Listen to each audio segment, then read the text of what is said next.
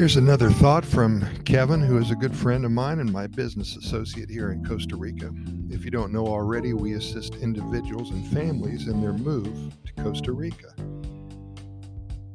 And every once in a while, Kevin has a story to tell, and so he shares them with me, and then we record them and uh, spread them across the world. So this is a pretty good little short story.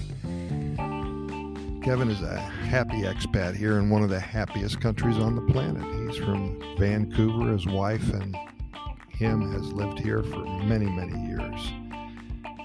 And he shares this with me, sitting here thinking about our new Lord of the Manor. Kevin mentions I said last week that we had a new stalker around the borders of our property here in Paradise. We gave him just an initial bit of love, and now, well, from what may have been at the start a sneaky critter stalking our house and yard as a predator, looking for all the beautiful birds and butterflies to devour. Now he's a very demanding, ever so hungry, always thirsty, newly self designated Lord of the Manor. An oh so dramatic transition only seen in hit movies and classic novels, Kevin says. The cat, now called Costa, has set his visiting hours from our house from 6:30 a.m. to approximately 4:30 p.m. At which time he leaves his kingdom for places unknown. He returns hungry and in need of our services. He's got us hooked.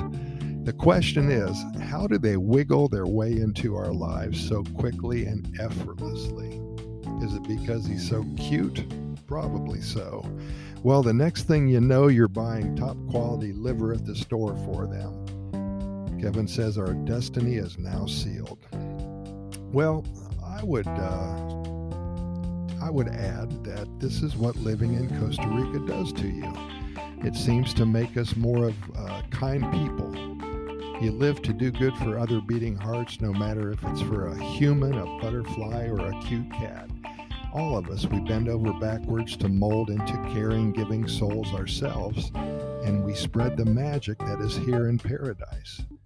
We become one with nature and we do all our best to live up to the expectations of whoever is responsible for all of this goodness here in the land of Pura Vida lifestyle.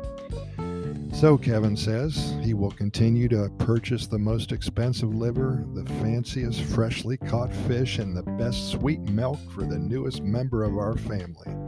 He's living like a king of the jungle here. Oh, well, it makes my wife and I happy, so what the heck. Thank you, Kevin. Appreciate it. And Pura Vida, thank all of you for listening.